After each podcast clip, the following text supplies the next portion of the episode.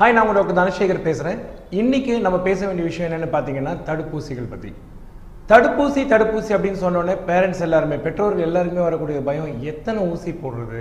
நாங்கள்லாம் சின்ன பிள்ளையாக இருக்கப்போ இத்தனை ஊசி போடலையே இப்போ மட்டும் ஏன் டாக்டர் இத்தனை ஊசி போட சொல்கிறீங்க அப்படின்னு கேட்டிங்கன்னா இன்றைக்கி சமுதாயத்தில் இன்றைக்கி இருக்க காலகட்டத்தில் மக்கள் தொகை பெருக்கம் மட்டுமல்லாமல் நோய்களின் பெருக்கமும் தாக்கமும் மிக அதிகமாக இருக்குது உடம்புக்குள்ளே புகுந்து நோயை ஏற்படுத்தக்கூடிய நுண்ணுயிர்கள் நம்ம சொல்லக்கூடிய பாக்டீரியா மற்றும் வைரஸ் பல ரூபத்தில் பல விதத்தில் உடம்புக்குள்ளே எப்படியாவது பூந்துருது. அது காற்றுல பரவுற தொற்று நோயாக இருக்கலாம். அப்படி இல்லைன்னு பார்த்தீங்கன்னா நீங்கள் உட்கொள்கிற உணவில் இருக்கக்கூடிய உணவு ஒரு பாக்டீரியா வைரஸாக இருக்கலாம். அது மட்டும் இல்லாமல் சிறுநீர் மலம் இது மூலமாகவும் சில நோய்கள் பரவலாம். எல்லாருக்கும் ஊசி போட்டேன் டாக்டர் ஆனால் ஒரு குழந்தைக்கு மட்டும் ஊசி போடல அந்த குழந்தைக்கு நோய் வரலையே டாக்டர் ஏன் அப்படின்னு கேட்டிங்கன்னா அதுக்கான ஒரே காரணம் உங்களை சுற்றி இருக்கிற மற்ற குழந்தைங்க எல்லாரும் தடுப்பூசி போட்டிருக்கிறது மட்டும்தான். தடுப்பூசி போட்டால் எல்லா நோய்களையும் தடுக்க முடியுமா? இல்லை. அதே சமயம் நீங்கள் தடுப்பூசி போட்டுக்கிட்ட அந்த நோயும் உங்களை அண்டாமல் நீங்கள் பார்த்துக்க முடியுமான்னு கேட்டிங்கன்னா அந்த கேள்விக்கும் பதில் இல்லை தான் ஏன்னு கேட்டிங்கன்னா எல்லா தடுப்பூசிகளும் நூறு சதவீதமான நோய் பாதுகாப்பு கொடுக்காது. ஆனால் அறுபதுலேருந்து எழுபது சதவீதம் சில சமயம் எண்பதுலேருந்து தொண்ணூறு சதவீதம் கூட நோயிலேருந்து பாதுகாப்பு கிடைக்கலாம்.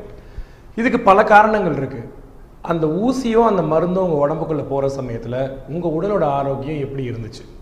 உங்களுடைய தடுப்பணை சுவர்னு சொல்லக்கூடிய நோய் எதிர்ப்பு சக்தி அந்த சமயத்தில் உச்ச நிலையில் இருந்துச்சான்னு பார்க்கணும். அது மட்டும் இல்லாமல் ஒவ்வொரு மருந்துக்கும் ஒவ்வொரு ஊசிக்கும் ஒவ்வொருத்தரோட உடம்பு ஒரு ஒரு மாதிரி ஒத்துழைக்கும். சில பேருக்கு நல்ல ஒத்துழைப்பு கொடுக்குற சமயத்தில் தான் நூறு சதவீதம் பாதுகாப்பு கிடைக்குது. பல விதமான நோய்கள் இருக்கிற பட்சத்தில் ஆரம்பத்தில் உங்கள் குழந்தை ஆஸ்பத்திரியில் பிறந்த உடனே ஒரு தடுப்பூசி போட்டிருப்பாங்க. தோள்பட்டையில் போடக்கூடிய அந்த ஊசி பேர் பிசிஜி அந்த பிசிஜி ஊசி தான் பின்ன காலத்தில் கொப்பளமாகி வெடித்து தழும்பாகும். ஸோ டிபி உங்களுக்கு எதிர்ப்பு சக்தி இருக்கான்னு யாருன்னா கேட்டாங்கன்னா நீங்கள் முதல்ல உங்கள் தோள்பட்டையை தான் பார்க்கணும். நம்பர் ஒன் அது மட்டுமல்லாமல் இந்திய அரசாங்கம் போடக்கூடிய தடுப்பூசிகளோடு சேர்த்து நீங்கள் தனியார் டாக்டர்கிட்ட போட்டுக்கிட்ட தடுப்பூசி ஒன்று பார்த்தீங்க அப்படின்னா நிமோனியான்னு சொல்லக்கூடிய பிசிவி அப்படின்ற ஒரு தடுப்பூசி போடுறாங்க. அது மட்டுமல்லாமல் வயிற்றுப்போக்கு ஏற்படாமல் இருக்கக்கூடிய ரோட்டா வைரஸ் அப்படின்ற சொட்டு மருந்தும் சேர்த்து போடுறாங்க தனியாரில். இந்த தடுப்பூசிகள் மொதல் ஆறு மாதத்தில் ரொம்ப ரொம்ப முக்கியம். ஏன்னு கேட்டிங்கன்னா மூளை வளர்ச்சி இருக்க சமயத்தில் நோய்கள் அண்டாமல் பார்த்துக்காதுக்கிறது தான் நம்மளுடைய புத்திசாலிதனம் நோய் வந்துச்சு அப்படின்னு பார்த்தீங்கன்னா அது உடல்நிலையை மட்டுமல்லாமல் உங்களுடைய மூளை வளர்ச்சியும் பாதிக்கக்கூடிய வாய்ப்புகள் மிக அதிகமாக உங்கள் குழந்தைங்களுக்கு இருக்குது ஸோ தடுப்பூசிகளை தவறாமல் நீங்கள் போடுறது ரொம்ப ரொம்ப அவசியம். அது மட்டும் இல்லாமல் மருத்துவர் இந்த ஊசியை போட சொல்கிறாரு அந்த ஊசியை போட சொல்கிறாருன்னு கேட்டிங்கன்னா சில ஊசிகள் அவசியம். காலத்தின் கட்டாயம். உதாரணத்துக்கு பார்த்தீங்கன்னா பறவை காய்ச்சல் இருக்குது பன்றி காய்ச்சல் இருக்குது இந்த மாதிரி காய்ச்சலுக்கெல்லாம் சில சிறப்பான தடுப்பூசிகள் இருக்குது இது அரசாங்கத்தில் இப்போதைக்கு போடுறதில்ல. தனியார் மருத்துவரை நீங்கள் அணுகி இந்த தடுப்பூசிகளை போட்டுக்கிறது நல்லது. ஒரு வயசில் முக்கியமான ஒரு பெரிய ஒரு ஒரு கண்டனே சொல்லலாம். மஞ்சக்காமல்னு சொல்லக்கூடிய ஹெப்படைட்டிஸ் ஏ.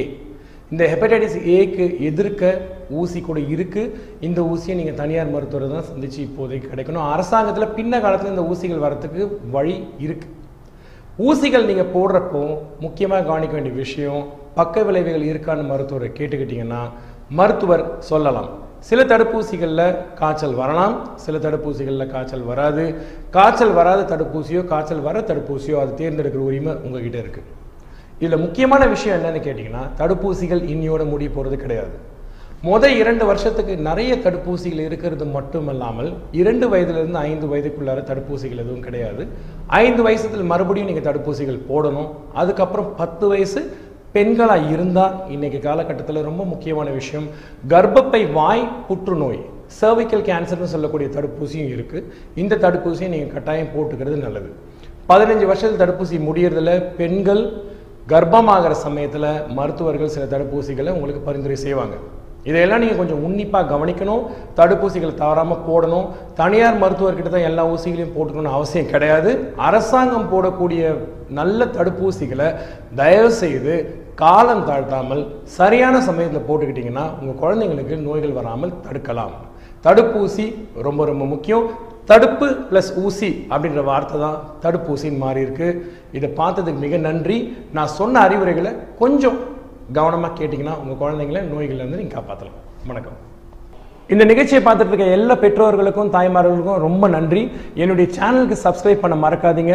முடிஞ்ச வரைக்கும் கமெண்ட்ஸ் எழுதுங்க. என்னால் நேரம் கிடைக்கிறப்பெல்லாம் கட்டாயம் ரிப்ளை பண்ணுறேன் ரொம்ப நன்றி.